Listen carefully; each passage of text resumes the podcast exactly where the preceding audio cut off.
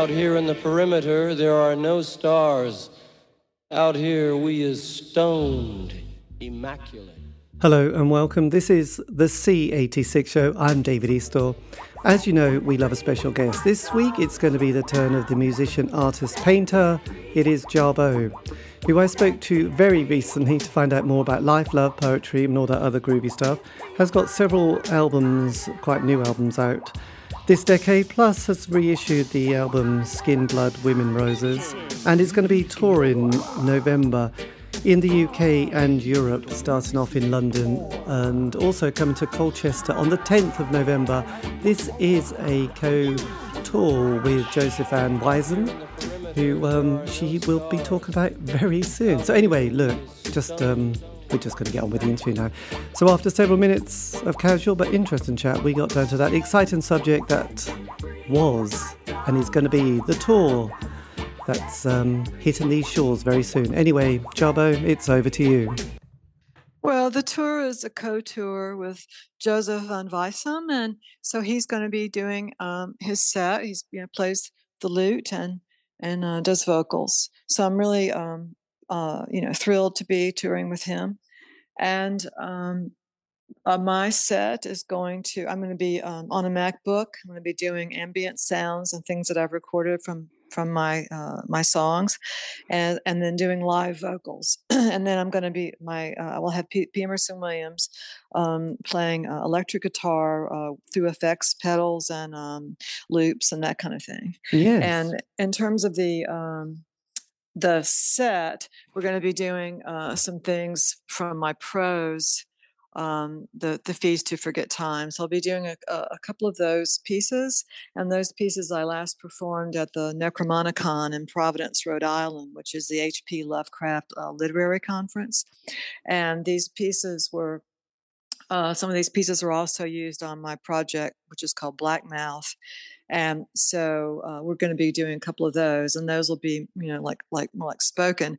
And then in terms of singing, um, uh, the Oblivion Seekers. Uh, this is called Of Ancient Memory on, uh, I think it's 13 Masks. We're going to be doing that. And then um, Man of Hate, which I did on Illusory, the, the album from Consoling Sounds. We're going to be doing the, the reworked version of that.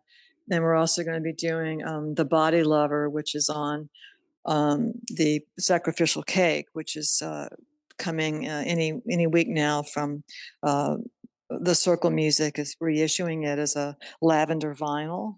So we're going to be do, we're going to be doing that because they have lavender girl is on there the song. So we're going to be doing um, doing that one as well and it'll be you know a little bit after halloween but it's still it's still appropriate i think yes. for, for this time frame so yeah because your your latter work especially um illusory and the was it a to uh tulpa the, the the album that came out kind of two was it two years ago?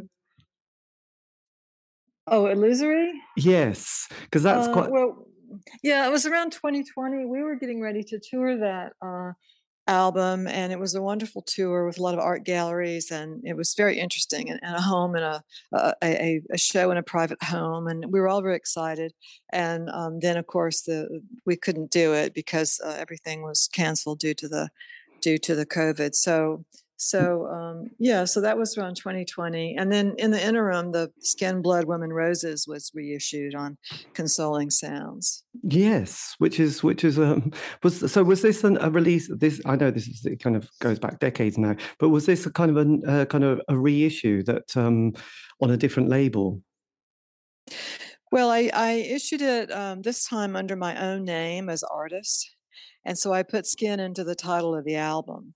So it's a Jarboe album, but the name of the album is Skin, Blood, Women, Roses, and and I wanted, and it's been completely remastered and and uh, you know re, the artwork redone, and so the artwork was deliberately done uh, to kind of give it a vintage look, kind of an age look to the cover, yes. and also uh, with blood spray on it, you know, to kind of emphasize the the idea of, uh, 1000 years which you know was a song uh, a song written from the point of view of being a vampire. And so so we tried to drive that home. And um, yeah so so that came out and um, that sold out immediately. And so I am thinking and hoping that there's a repress of that, perhaps on a different color vinyl, because this one that sold out was on a color called Dracula, Right. and that is a like a blood and like a black and blood red color. And I think the new one is a different color of red. And so I'm hoping that they will, they, the plan is they're going to bring this to me in Brussels in person, the label. And so I'll have, have some of those available for the rest of the tour.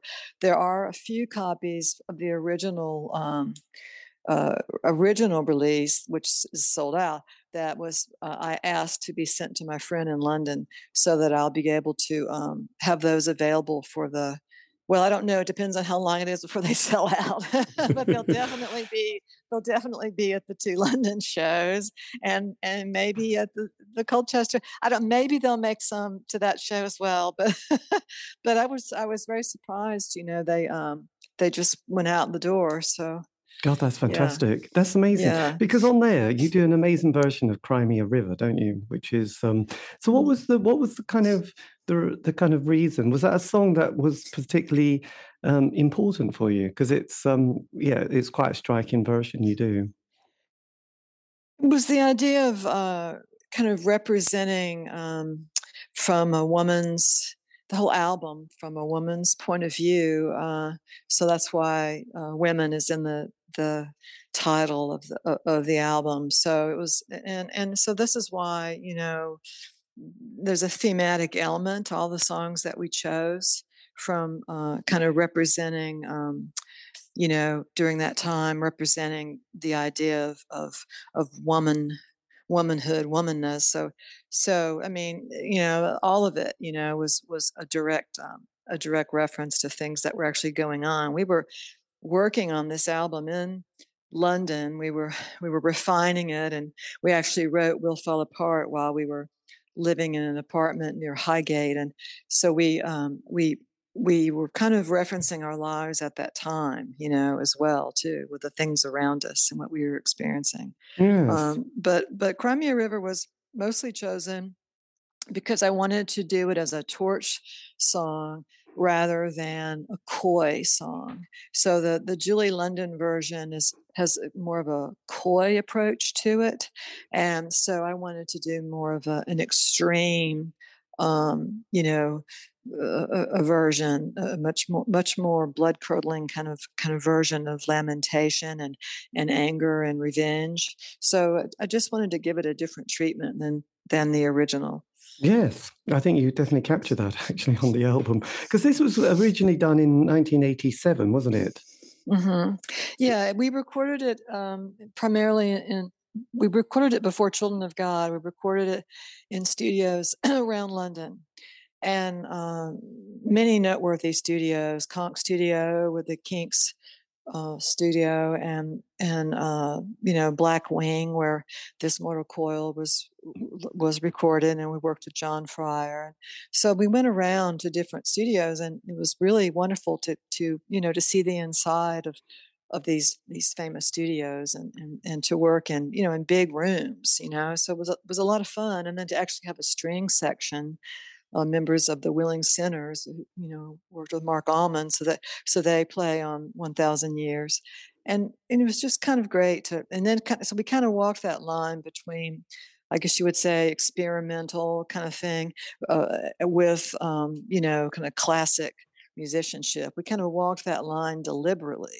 So there's a, there's an innocence there like the man i love the there's an innocence there of the the kind of uh, you know thundering kind of dominant piano chords and then it goes into the more of the cocktail jazz kind of piano at the end and and, and so that was deliberate Yes, it's interesting because it's an interesting period because um because you were also just starting to be in the band as well as doing a solo project. How were you managing to balance so much at such a sort of early stage of your kind of career? Well it was it was an interesting trajectory because i was starting to do um, performances in art galleries and uh, you know tape projects which is what was happening then and um, so I was developing kind of a, a underground um, notoriety for those.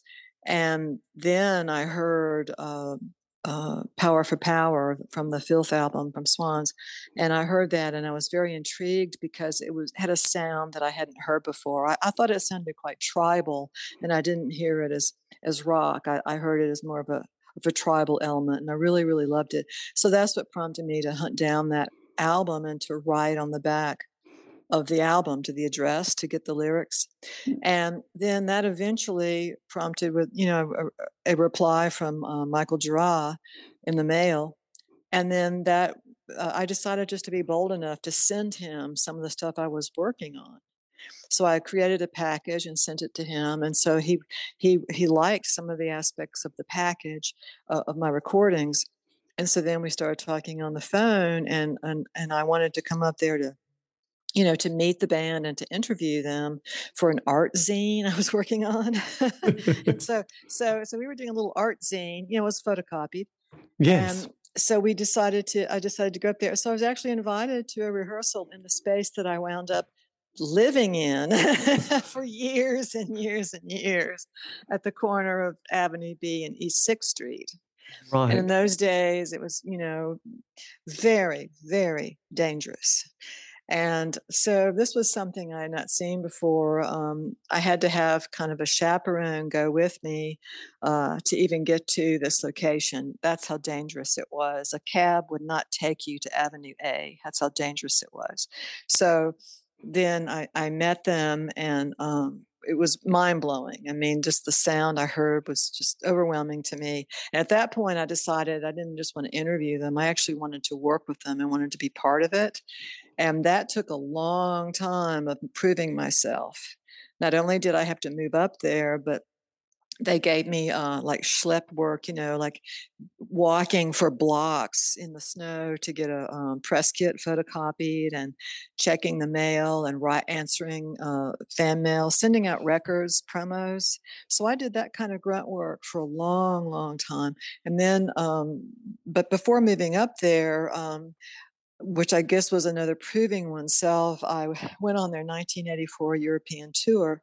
That was their first European tour.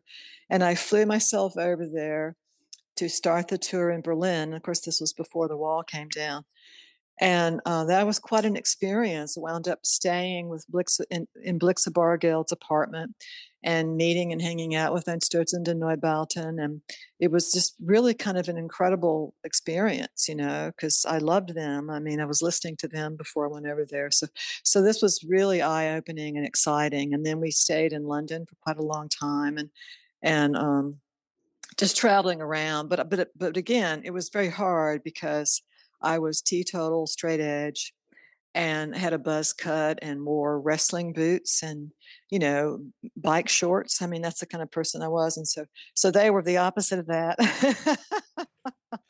yes, they were they were they were chain smokers and drinkers, and um, so this was um, you know like like a real uh, you know throwing the baby and throwing the baby in the river. I mean, this was a real sink or swim situation for me, and I I uh, I managed to just through my own sense of self discipline uh, to survive that and to become in very handy with with logistics and because you know I had I had had things going. I was uh, had things on the ball, so to speak. So I, I was someone you could rely upon and depend on. Yes. And um, yeah, so basically, I became, I guess you would call like a roadie of, of keeping track of stuff, keeping track of gear, moving uh, parts of the drum kit around up and down steps, and you know that kind of thing is what I wound up doing.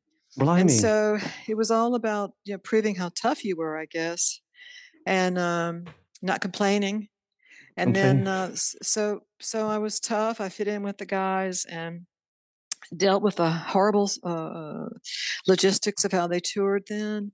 And then um, that wound up with them, the moving up there and again um, becoming the, the assistant, the person who did all that grunt work. And then, then that uh, finally I got an opportunity to audition.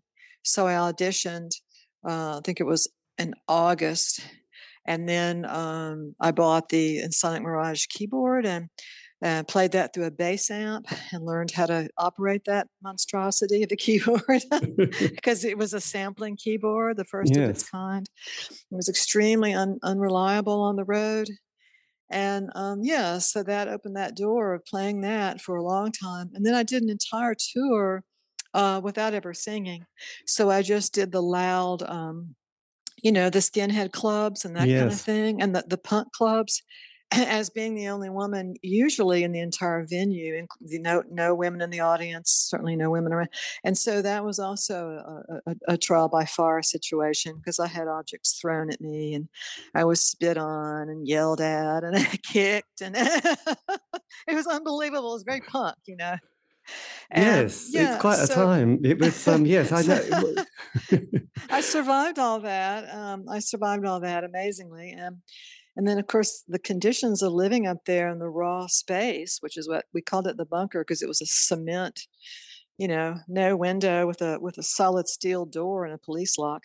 So lived in there. There was no heat. There was no air conditioning. There was nothing. And we put in a, a, a plastic shower, and we cooked on a hot plate, and had a little mini fridge in there. It was it was very rough. And that was how we lived. That's how we lived for years and years and years and years and years and years. I know that's the 80s, isn't it? We, we sort of reminisce yeah. about sort of, you know, the fact we never had hot water or sort of reminisce about sort of how, when when did we ever wash clothes because we didn't even have a washing machine but I don't know. Well, we had to we had to you know you would carry it on your back in a duffel and go up a couple of blocks to the laundromat. Is how we did it. Yes. Did you ever sort of find yourself feeling quite irritated? Because if you're the, the I don't know if you kept sober at that stage, but if you do keep sober. Yes, I did. so if you keep sober around people who aren't sober, they can start to be a quite jarring because you you can't sort of lose half your brain and start to act like a interestingly, I don't know, a dim, a bit of a dim person. So how did you manage not to sort of find yourself getting quite sort of bored or sort of like intolerant? I didn't get I didn't get bored, but I did definitely get intolerant after some time went by. I mean, there's a famous recording, "You See Through Me," and um, that's that uh, argument on there. The recording is real. It's I pulled out my cassette recorder and I recorded because he was it was just beyond control where you're trying to pay bills and pay rent and this kind of thing, and then the person would um, you know, have money in their pocket and then just, you know, oh, I guess I dropped the money on the street. So this was something that would was starting to drive me insane because we weren't in the position to just be losing money because you were so inebriated that you lost it on the street. So not to mention in, in those days, you didn't want to be in, in a condition like that because you could have a knife held to your throat. So all of this was um, you know, was really too much for me to take. And so then there did start to be quite a lot of, of, of, of, of me unable to control my anger. And I went through a lot with that for years. I did a whole album inspired by that called Anhedoniac, which is, you know, in, in, my use of the word anhedonia, adding the C to it, it, it's you're an anhedoniac, which means you're an alcoholic and a maniac.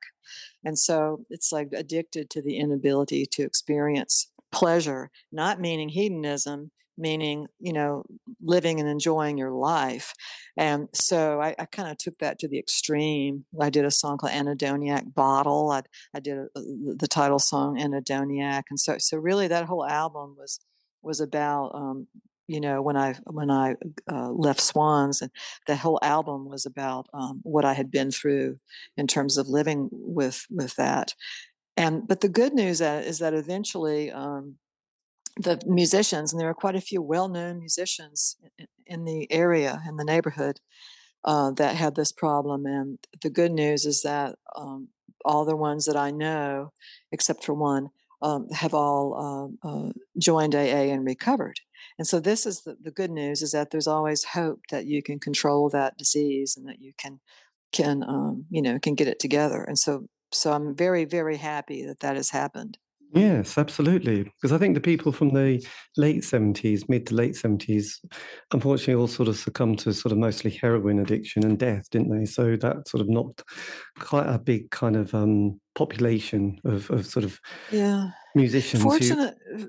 and I realized that fortunately that that was not in our in my little sphere of of people you know i know that that happened to some people we performed with uh, bands that were um, maybe based in europe and england and australia and and but we our our you know little world there we didn't have that element thank goodness Yes, absolutely. And then, I mean, after having your sort of the successful solo album, and then you know the the the, the first ones, the, the album "Children of God," did you did you sort of wrestle with what to do next with your kind of career? Because obviously, because the "Children of God" album was um, recorded in was it in the UK, wasn't it, in Cornwall?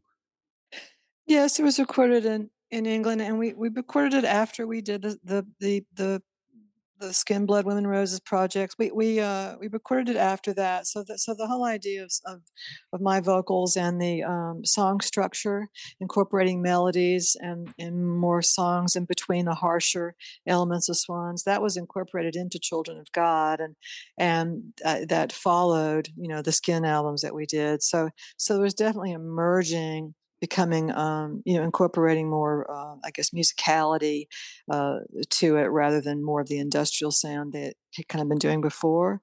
Um, but but but in terms of um, knowing what to do solo no that was never a problem because i was doing solo albums the entire time i was in swans. I i did 13 mask i did beautiful people limited with uh, uh, larry seven a musician that lived in the neighborhood.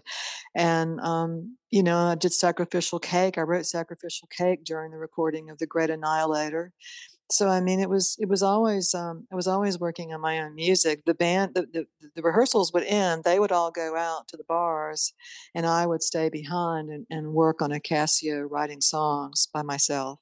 Yes. Did you, I mean, just briefly, how did, what was your kind of musical awakening in life? You know, did, you know, did you come from a musical family? Did you, all, did you sort of eh, get into, I don't know, I did an interview with Susan from Band of Susans recently, who sort of was very much into the classical music world and got into Philip Glass and studied with various people like that. And then was mm. very into the avant-garde world and then became part of the band of Susans and then sort of have, have sort of gone back a little bit more to that that kind of classical world. I was just kind of curious what your sort of original background was like, because often that influences the rest of your career, doesn't it?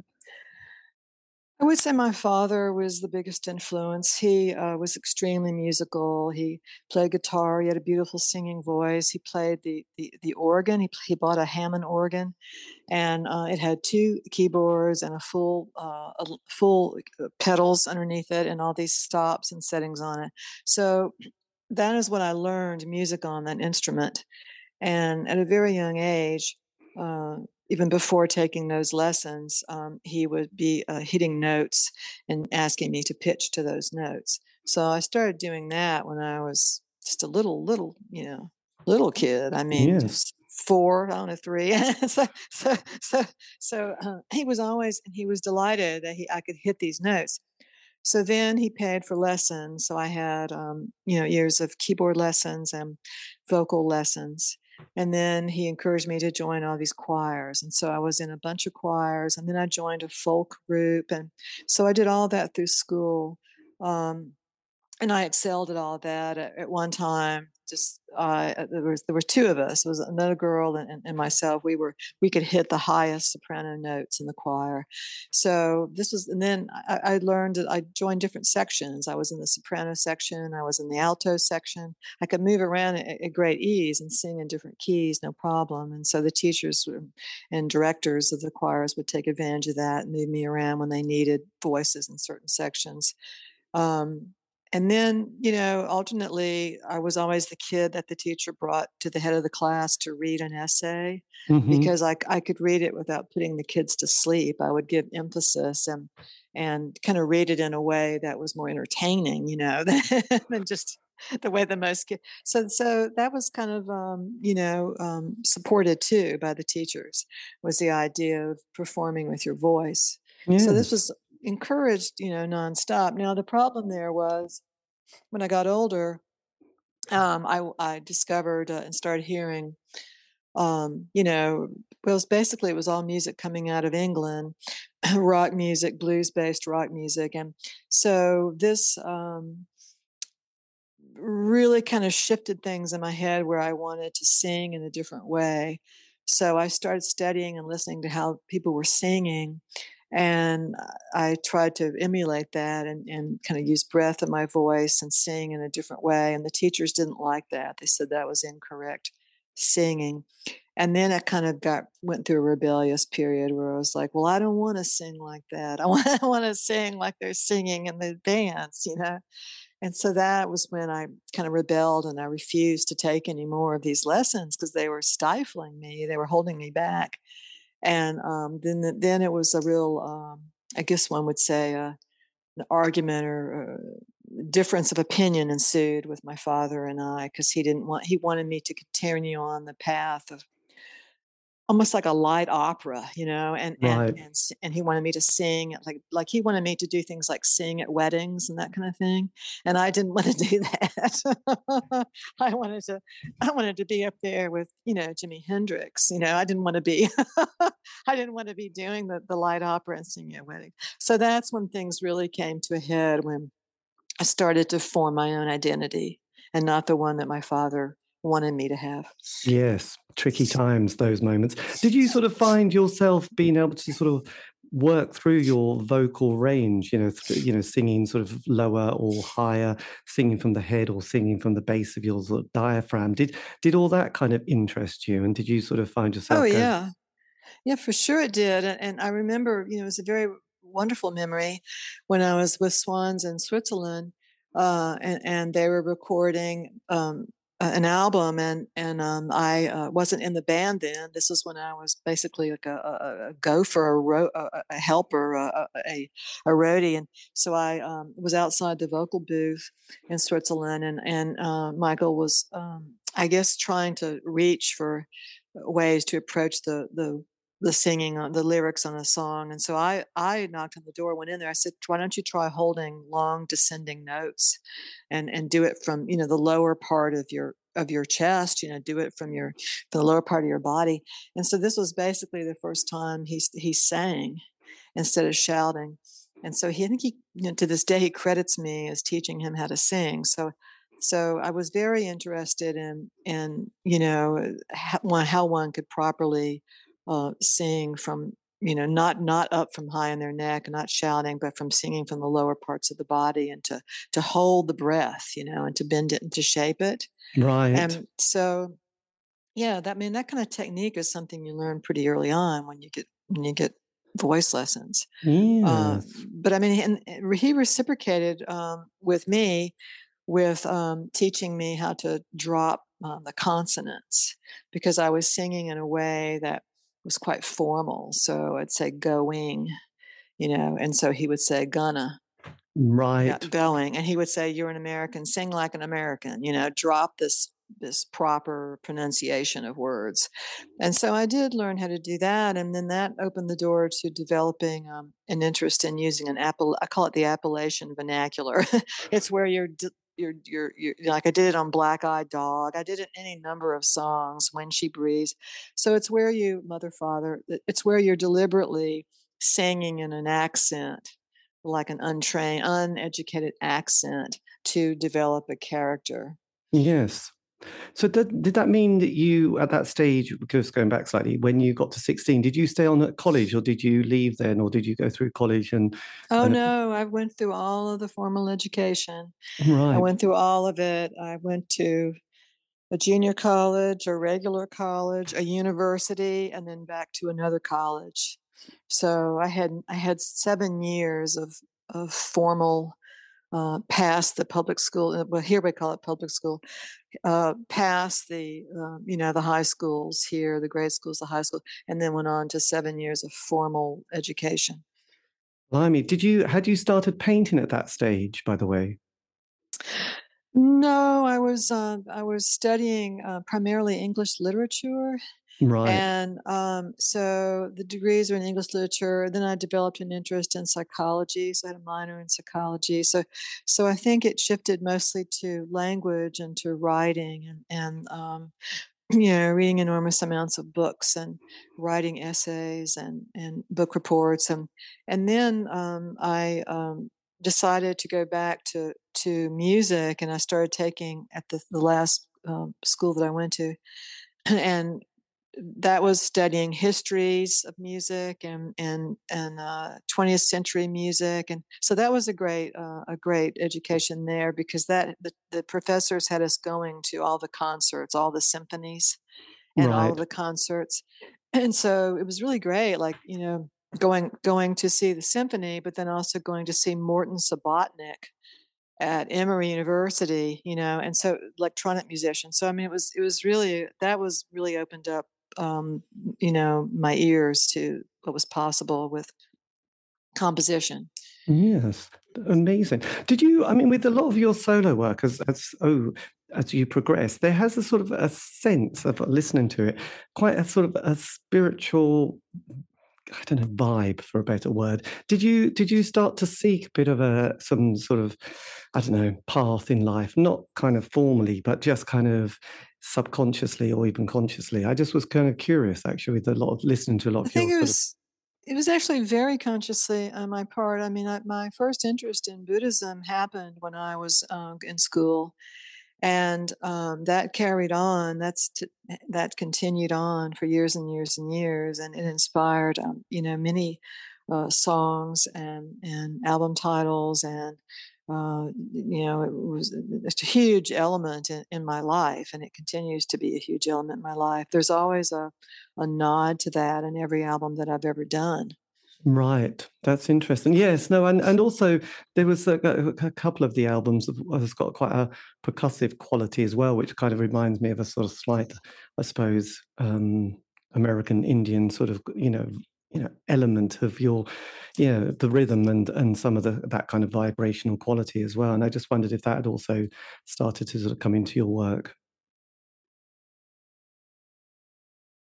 Ooh.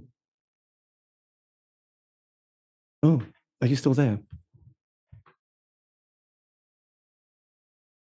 Are you there? Yes, Yeah, I'm. there? Yes, yeah, yeah. Um, there, there was a phase, a phase that I went through when I was studying the Native American church and, and um, uh, you know, Native American culture. So I did have a phase because that was kind of, you know, when I was in school, um, that was kind of a thing people started getting interested in, and and it did, it did, uh, you know, I just I just absorbed that into um, the general uh, interest that I had in mysticism and and um, you know that but that's definitely a part of, of who I am in, in, in terms of my work and and uh, my belief system and it's always been there. I mean, I was raised Roman Catholic and and going to mass all the time. My mother was devoutly uh, devout Catholic, and so so I kind of I kind of went from that into um, into uh, studying different different forms, different cultures. And the one that finally um, felt resonated the most with me was was Tibetan Buddhism. Right. There you go. I think that was David Bowie's as well, wasn't it? He, he sort of slightly, slightly got, um, yes, kind of entranced in in that world. Going back slightly, when you um when you went to make that the second album, which was for the Swans, which are the the Burning World, what was the kind of general dynamic like with the band? Because by then you'd done, you know, your solo album, you'd done Children of God, and obviously there was a huge kind of status with the band. What was it? What was it like, sort of, you know, preparing for that particular work? Well, the first thing was a blood curdling scream on "Time Is Money, Bastard," and then, um, you know, then I went on to do "Greed" and "Holy Money," and from from there uh, we transitioned into doing the Skin, and then uh, uh, the Children of God, and then. But you're right. This was the curious thing.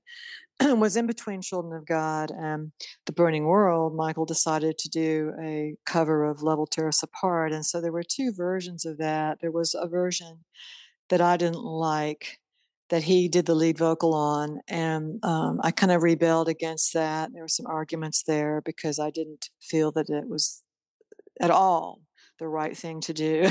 and so, so then that wound up with me uh, doing my own version, playing all the instruments and, and, and Norman playing guitar and doing it in a small studio in New York, Wharton Tier studio. And, and uh, so that was the black version with me doing the lead vocal, which I still believe is the superior version of that song in terms of what we did. Yes. So so to go from that to Children of God made no sense for me, um, his version to go from that. And of course that was an MTV video and it was it was just not at all what I wanted to do. And so there was a lot of dissonance, a lot of disagreement then in the band.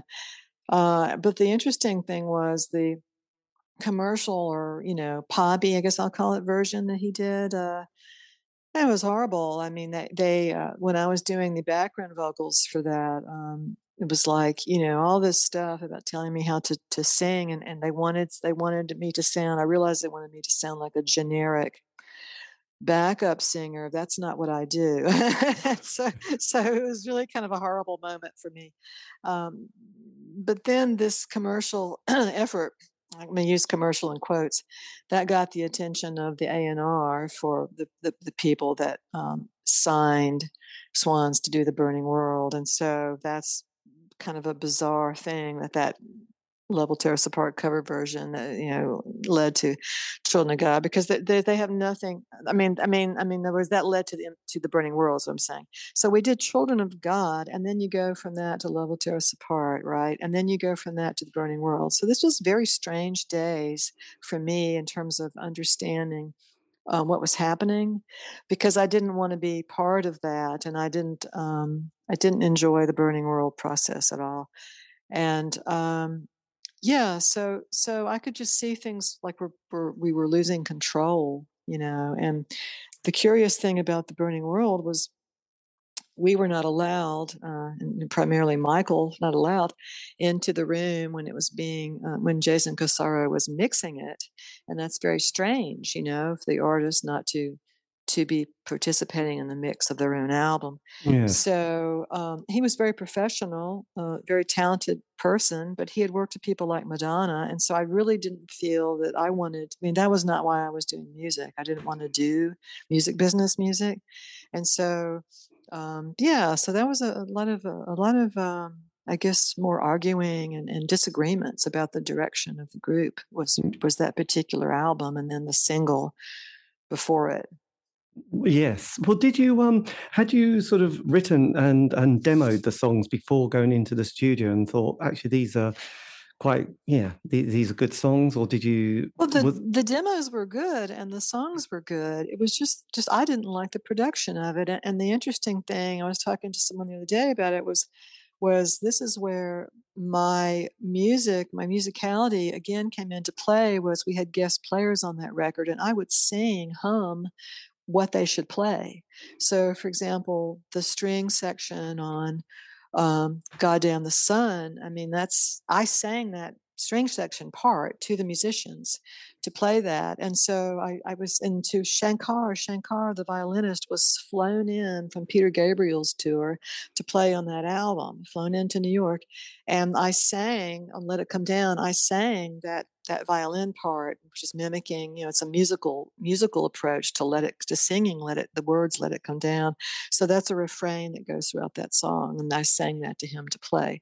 So this this is the kind of stuff I did on that album with all these all these uh, musicians that Bill Laswell had brought in to play on this record as guests. I, I, you know, my role there was I sang parts to them, and um, but the vocals of um, the vocals uh, that I did on, on that album, the lead vocals I did on that album, and then they were one take. It was interesting. It was like I went into the to vocal booth, I sang, boom, done, you know, and and so that would be I remember who you are and and can't find my way home and and um, whereas that was not that was the, the time that uh, uh, uh, of going over it and over it meticulously wasn't afforded to me. It was like go in, boom, that's it, you're done right? So Michael would be in there singing like for hours, you know. so to me, that was a sign that it wasn't it wasn't um, uh, you know when something is that difficult for you to do, then that means that that's a red flag. Yes. So I I I don't I think that the songs themselves are great on that record. I'm I'm happy with my vocal performances on that record. I'm happy with what I did on that record. But I think in general as a record it was it was uh, should have been. Um, I think there were discussions of uh, early on. There were discussions with John Cale producing this album, and and then there were discussions with Flood producing this album. And so I really feel like that I'm sorry that didn't happen because yes. I, I, I, I, felt my only problem is I, I have a discerning um, I draw the line with what I consider to be commercial or music biz kind of sounding records, and and ones that are to me not that way. They're they're they're they're more exploratory and and and, and uh, I guess raw or or or, or natural. So mm-hmm. this was this was sort of the what I my was what my aesthetic was. So I, do, I don't like the, the idea that you would lose control over over a project. Yes. Did you um was most of that recorded in Martin Bisi's studio? Is it BC Bisi's? Yeah, but we didn't record. We recorded some stuff there, but we went all over the place. I mean, we were recording in, in studios all over New York for that for that record. There was a there was a studio. Um, I'm sure the credits are on the album, but there was a studio in downtown Manhattan where we recorded a lot of that stuff. And this was a studio where there were some major stars in there recording. So so it was very um, expensive and very and and very um, I guess glitzy, you know. Yes. And yeah, no, Martin Studio was was where some of the vocals were done. Yes, I just I, I remember doing an interview with him a few years ago, and it sounded like an amazing space and place, and and a nice location in um, in New York, and and had some amazing records. And I just noticed his name was on the credits, and I just wondered if um, that was kind of where you recorded some of it or most of it, but you didn't. I remember doing my vocals there, um, and uh, Michael did uh, vocals there. I do remember that. But that wasn't where the all the guests. That wasn't the big studio where all the musicians like Jeff Bova and all the. That that wasn't the studio where Shankar and all the big musicians came to record. Yes, that must have been kind of strange having that period in the eight late eighties, having such a sort of kind of I suppose an MTV kind of glossy moment really in your kind of creative career. When especially when I suppose in the UK we had you know like beat bands like My Bloody Valentine were doing Loveless, and and sort of there was a bit of a different sound coming out of different, you know, London, I suppose, at that stage, the North North London scene with people like the Faith Healers and um, Silver, Silverfish.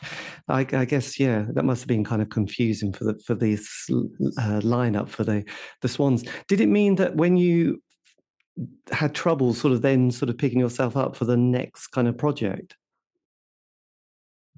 Yeah, I think um, there was some uncertainty there because um, albums were mixed and then they were remixed.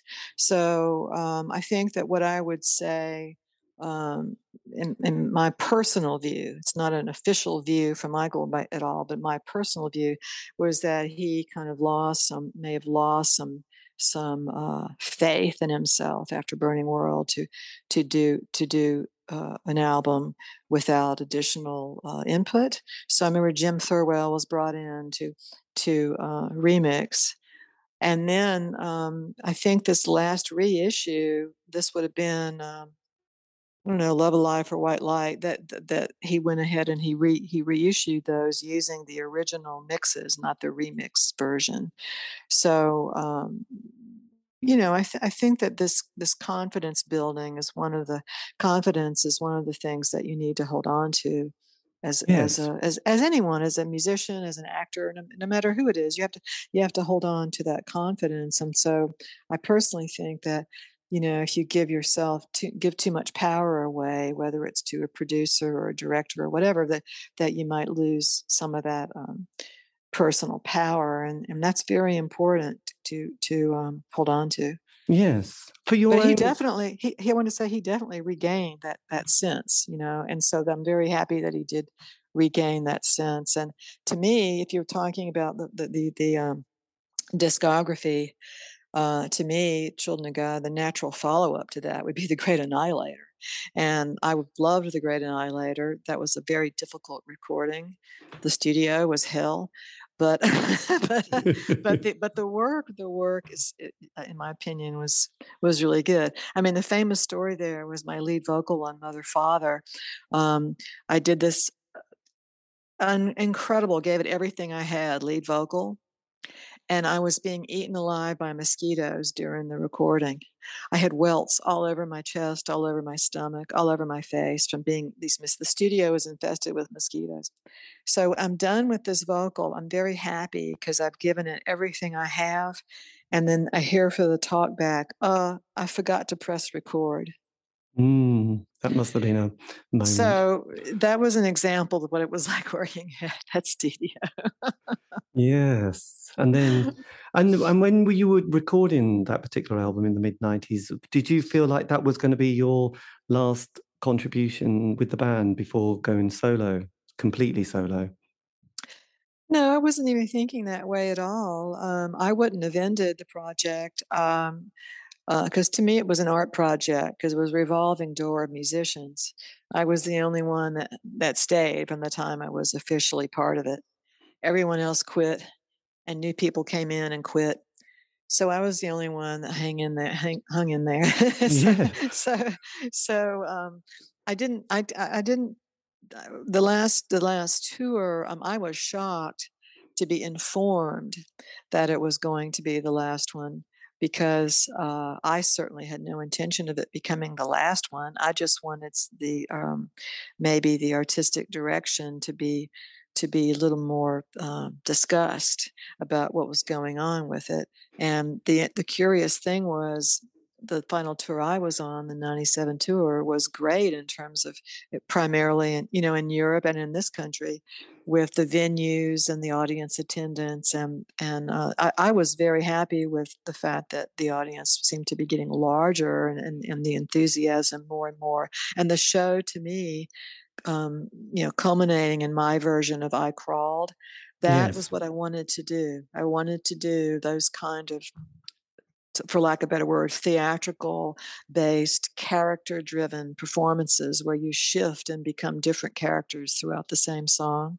And this was a very satisfying uh, performance for me to to to go from the whispery to the lost little girl to the to the bedazzled little girl to to then the monster at the end of the beast using a sub voice. And this was all done live there were no effects. It wasn't manipulated by anybody. And it was really kind of showcasing what i could do in terms of my my my, my shape shifting and my vocal shifting and i did that every single night and i i loved doing that every single night so i think that um, i was beginning to feel really really happy with, with and i also liked the music in the 95 tour so i mean to me um, um, i was becoming more and more inspired uh, as a musician in, in, the band and the project. So so I uh, I had nothing to do with him terminating it. That was his choice. Yes, God, moments on a track like "Blind," which has got very distinct vocals and a very sti- distinct narrative.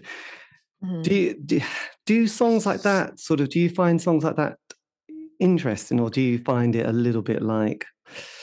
Yes, pl- someone singing in third person or someone's kind of fantasy coming out. Yeah, I uh, Blind as well as Alcohol the Seed. These were two songs. Um, of course, there were songs in the early years written from the point of view of, of Ed Gein. Of course, Young God Records, Young God is Ed Gein, the serial killer some people don't know that that's what Young God is named after. but anyway, so, so, so the earlier songs had, had uh, that he did had songs written from the point of view of the serial killer, and but Blind and Alcohol the Seed, I uh, talked to him about this because I didn't like. Uh, I didn't support this that there might be misunderstanding that the audience might think you were advocating alcohol and so so he said that no uh, alcohol the seed was inspired by john barleycorn and that he was written it was a character based songs what he said it had nothing to do with himself with person pers- personal view and uh, and then but blind to me was absolutely sounded autobiographical um, and I I felt that um, certainly failure and goddamn the sun also sounded quite autobiographical. Um, I knew some of the people he was referencing that he was singing about, and and so I mean they were real people. So I think that um, there was kind of a walking the line there between you know something that was autobiographical and something that was that was uh, uh, a narrative about you know a character. And of course a lot of songwriters do this. They're inspired by by things in their real life and then they um, kind of abstract it yes. so it's, so it's a bit more of a metaphor. But blind is a beautiful song. I mean the melody is beautiful and and um, it's it's it's a, a really uh, uh, uh, satisfying piece of music uh, and it's actually quite quite uh quite interesting uh, quite interesting lyrically. Yes. Well, also, I could imagine, and you must have experienced this quite a bit, and you vaguely referenced it or mentioned it, that people projected a, from the audience a lot onto the band, imagining what you were all like, and um, and then you as characters start to sort of think, oh, perhaps that is me, you know, and that's that's what I need to now sort of satisfy their kind of fantasy by being the person that they think we are. And I just wondered if that occasionally you had that kind of madness within the band or even with yourself? Hmm. I I don't I don't know the the only the only uh, idea that comes to mind with with encircling that that idea that topic would would be early on when um, uh, Jack Balchin came in to play as our our, our sound man and he had worked with quite a few very famous people, Henry Cow, Test Department. I, and so he, he, um, I think he even worked with Captain Beefheart. But anyway, he had said, um, um, all of you are characters. And so you, when you're on stage, everything you do is amplified. Every movement that you make is bigger because you're on stage and people are looking at you. So don't just be you know be aware of the fact that you know and you pick up and you you know you're swigging a beer or whatever that it's much bigger than somebody you know in the audience or someone in real life swigging a beer. So you just realize that you all have to become more formal with your you know sense of presence on stage. And those words resonated with me uh, and then he actually turned to me and said everyone except me had to be thinking about this because I already was doing it. so, so, so, um, yeah. So, I mean, I think I always try to, to be very um, deliberate and aware that you know and, and and and this case in point would be when i made a show or at least i tried to make a show of going on stage and then removing my earplugs and and very dramatically or very obviously you know stage um, movement, putting them in my ears. Right. And that was a deliberate message to anyone in the audience that was looking. Oh, look, she's putting in earplugs. It's okay for me to wear earplugs. And now, of course, venues will have, you know, earplugs as you enter the door to the stage. And I was way ahead of this, trying to teach people that it's very uncool to go to a live concert and not wear earplugs. Yes, I know. Yes. So did you were you part of that tour where I wasn't sure if it's uh, my my chronological kind of brain isn't possibly going to get this right, but were you at those concerts where the bass was very very low and the theory that people were going to throw up? Was that was that yeah the um the the, the british press in particular in those days um said um, people were throwing up and all this kind of thing. And I mean, I don't know. If that happened, it must have been a very rare element. I'm not aware of seeing anybody in the audience doing that. But yeah, it was it was definitely a rumbling factor going on. Um, I uh, I do uh, I do know that um, that you know those frequencies were extremely loud but the, the thing about it was is it wasn't about like a metal uh, you know not to say anything bad about metal but it wasn't like the idea of metal being really loud and aggressive. The whole point was it was again like an art quote unquote idea that the the sound the the physicality of the sound was part of it. Right. And so and this is why i much to Michael's chagrin, I would say it was an art project. He said it to his face, and he would say, "No, it's a band." Well, it isn't a rock band because because he he had this idea that the, this physicality that you should feel the music, and of course that's fine as long as you're protecting your organs and protecting your eardrums because it's it's it's you know it's it's damaging and and I think that uh, that for sure that the, the, the, I remember the the British press was the first to say the loudest band in the world, and so that moniker you know stayed with us wherever yes. we went. Oh, the loudest band in the world! Oh my God! And then they started having limiters in venues throughout Europe, and I can't tell you. I mean, I can think of several occasions where we had to actually change the venue and go somewhere else and put signs up and the audience having to figure out how to get to the new venue because we had to leave the venue because we kept bl- we kept blowing the you know making the limiter go off where the cops would show up right. and this happened in um, uh, switzerland uh, where the police actually came onto the stage to stop the show. And then we were banned from playing that country for quite a while. We couldn't even go there. yes, because we were, we were too loud. We were too loud. Yes. So once once the mid nineties, or just after the part that point, and you became a solo artist, did you at all sort of struggle with the new not identity but just then sort of right this is the next part of my career because quite a few artists will feel quite disappointed if the band breaks or they've been the one who's been slightly pushed out and the band are continuing so i just wondered how you then navigated without that kind of support and that kind of community well first of all i think that um finances have a lot to do with it. So I think that the reason why um, uh, when he finally reformed after declaring it dead, I think that it had to do with um, uh, you know seeking ways to make money first of all, and I think that um, you know risking you know, gambling that I'll bring this back and see if it flies. So I think that um, in terms of not inviting me back to it, but working with Norman again or Christoph again, I think that it had to do with the fact that the where it ended the first time was with me as being a co-front person and kind of um, holding the reins in, in, different ways. And so I think he didn't want to share that that um, share that that position. Yeah. And so to incorporate me um, as as just someone playing an instrument um, probably wouldn't have worked for me.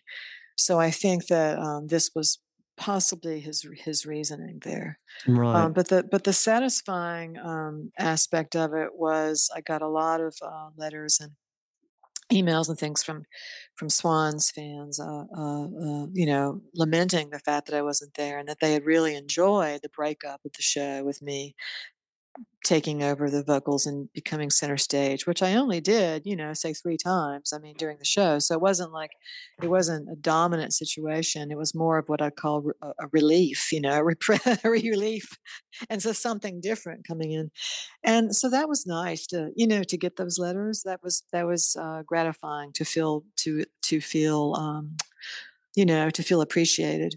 Yes, absolutely, and also it's kind of I think it's quite good, and you know, I don't know about the term, but energy for a band to have that slightly different dynamic because there's, you know, having four or five blokes in a band is going to be four or five blokes, but a, another, a woman, or more than just one, can just kind of give it a different dimension or different ideas. It's a bit like whether it's a, in a creative project or in a company or business or organization, it kind of just has a different, people are coming from a different place through personal circumstance and culture and politics and also with yeah. age as well so i think that does it does make sometimes in a lot of cases a band a little bit more interesting because because men together as they get old can start to all become sort of one, can't they? One sort of glob, globule. Well, the in terms of the identity thing, I mean, that is not something I can chuck off. I mean, that is that has always been there, and it will uh, probably be there until the day I die. I mean, it's just it's, it's always Jarboe, you know, from Swans or Jarboe who was in Swans,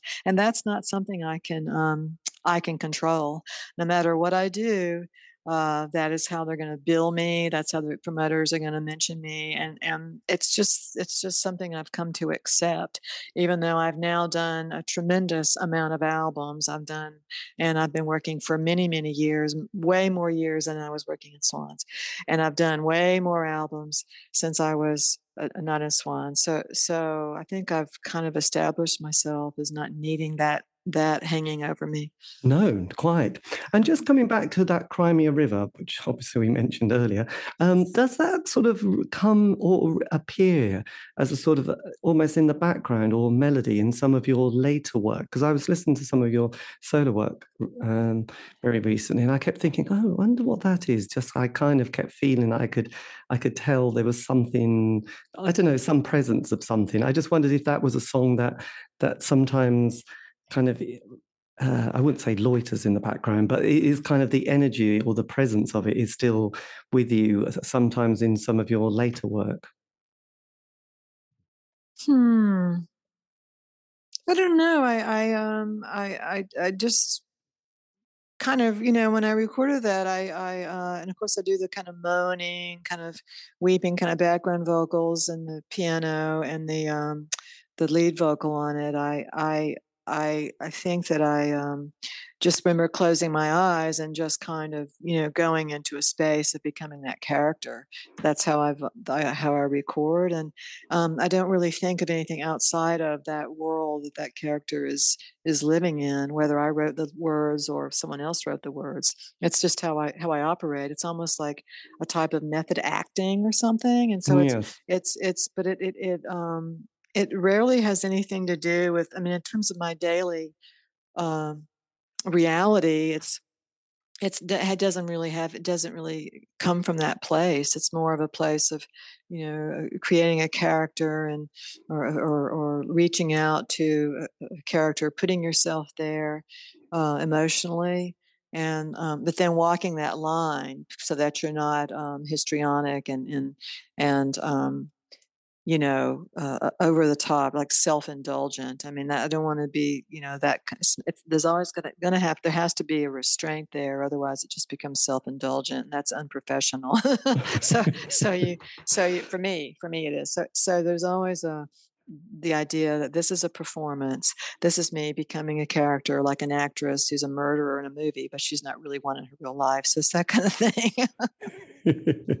yes, absolutely. And with the tour that's coming up, that um, is this the first time you've done live dates since? I, I think you said you were just about to do some in two years ago. Yeah. Is this the, is this the kind of first block COVID. of live dates for quite a few years? Since well, since COVID, yes. The the last live show I did was uh, right before the lockdown. So the last show I did was um, in 29, summer of 2019 in Providence, Rhode Island, at the NecronomiCon, the literary conference, and so that was the last one. So then we were following up with, um, we're going to go on and do this this tour 2020, and to promote illusory, and then that is when um, the COVID uh, made things where that wasn't possible.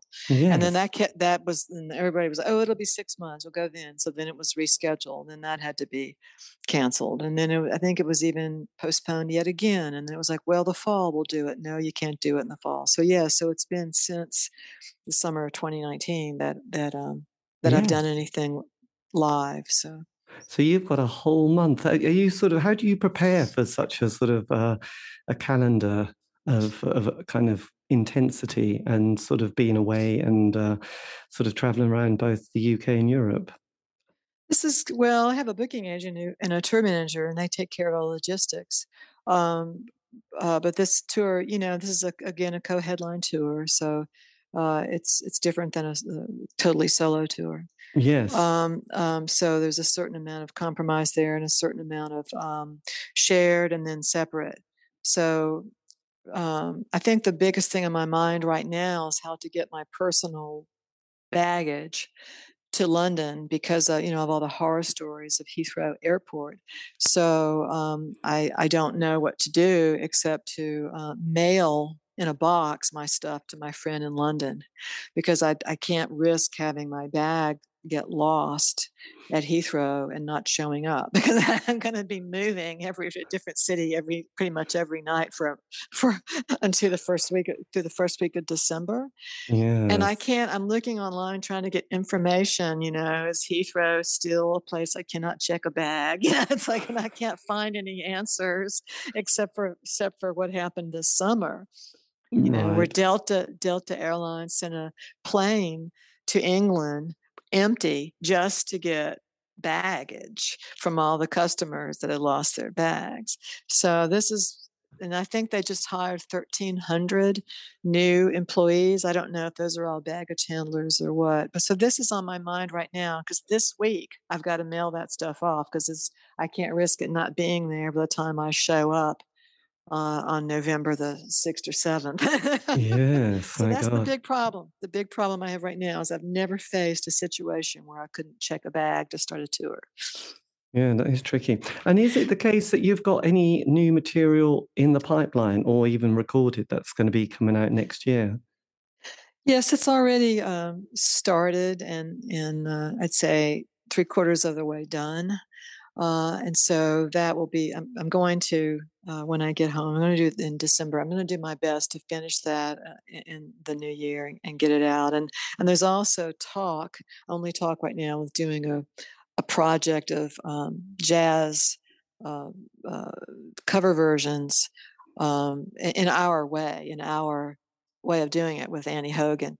And so we've been wanting to do this project for together for years. So I'm hoping that that will actually happen because I'd love to work with her. She's a good friend. Yes, absolutely. Does that mean that you have a, a you can do all this in your own have you got your own recording studio in your house yes oh yeah uh-huh so you that's can right, just yes. turn up do it and get it done so that's quite good mm-hmm. isn't it that's amazing yeah, so so this tour is going to be different um, because this tour, um, uh, P. Emerson Williams is going to be doing the electric guitar with the effects pedals, like I said, and then I'm going to be doing the live vocals. But I'm also going to be uh, performing on a MacBook, so I'm going to have all my sounds and stuff. So so it's going to be me on the computer and a lot of gear, you know, and, and foot pedal and the, the MacBook and then the live mic. And so uh, pre-recorded sounds as well as live playing sounds on that with him and so this is going to be a, a, different experience for me because i will not be uh, doing only singing i'll be doing all the sound stuff as well. Fantastic. God we're so excited. This is going to be great and i'm sure your your your colchester dates but um, your london dates which are the first two you're going to see a lot of old friends aren't you turning up? I can imagine who have been who relocated the, to the uk yeah, I hope. Uh, I hope you know because we only know what it's like. I only know what it's like in my area in terms of COVID. I mean, it's really low here. It's it's uh, you know at least now. I don't know what will happen this winter, but I but in Europe, I I don't know. We're going to be prepared with our mask and all that stuff, and and hoping that everything will, everyone will stay healthy. Yes. Well, we're we're all sort of being got a date for our I don't know, next jab for both the flu and then COVID. So there you go. I've had all five of the COVID shots now. I, I got the uh, Omicron variant uh, two weeks ago. And so now I've had five shots and I already got my flu vaccine. So I'm yes. done with all that. no, no, I'm just looking forward to it. Yeah. No side, no side effects at all. The bivalent, which targets the two uh, varieties of the Omicron, that, that was perfectly fine. Yeah. No, no problem at all. We're loving it, aren't we? That's good. Well, look, I'm so pleased to have done this, and I will put this out before, well, very soon actually, because it's going to come around quickly. Um, and I can always send you a link as well, so you can always put it on whatever social media platform you use. But um, yes, well, look, best of luck, and I hope you have a great time throughout the UK. Which, um, yes, I don't know yeah, London, Colchester, Newcastle, Manchester, and then it's Belgium, and then Europe, and it's all good.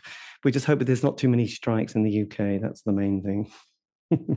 I know, I know. Well, I'm going to have a driver and a, and a, a, van for the UK shows. I think Jozef is taking the train, which I'm not um, uh, uh feeling comfortable doing that.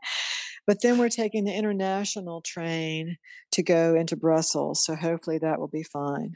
And then from there, from there on, we're in a van, so hopefully everything will go well. I have not taken the international train through the tunnel before. I've always just driven through it.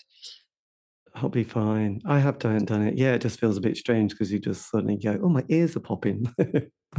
oh yeah, uh, that's yeah. fine. By then, by suddenly, then you sort of feel like something's changing, but you don't quite know what, and then you're the other side, and it's all done. So there you go. It'll be amazing. Look, well, look. Best of luck, and thank you ever so much for this. This has been amazing. Okay, well, thank you, David. Great and um, look, David. have a lovely afternoon, and um, yes, I'll um, yes, I'll say goodbye and and take care. Okay, see you oh, later. Oh, thank you. Okay, bye. Bye bye. And that, dear listener, as always, is how you end a interview with great panache and uh, a definite pose and a poise. Who knows? Anyway, look, massive thank you to Jarboe. This has been David Eastaugh, the C86 show. If you want to know any more about um, her tour and also her work, if you go to this is a website which is got lots of W's dot, then it's the livingjarboe.com.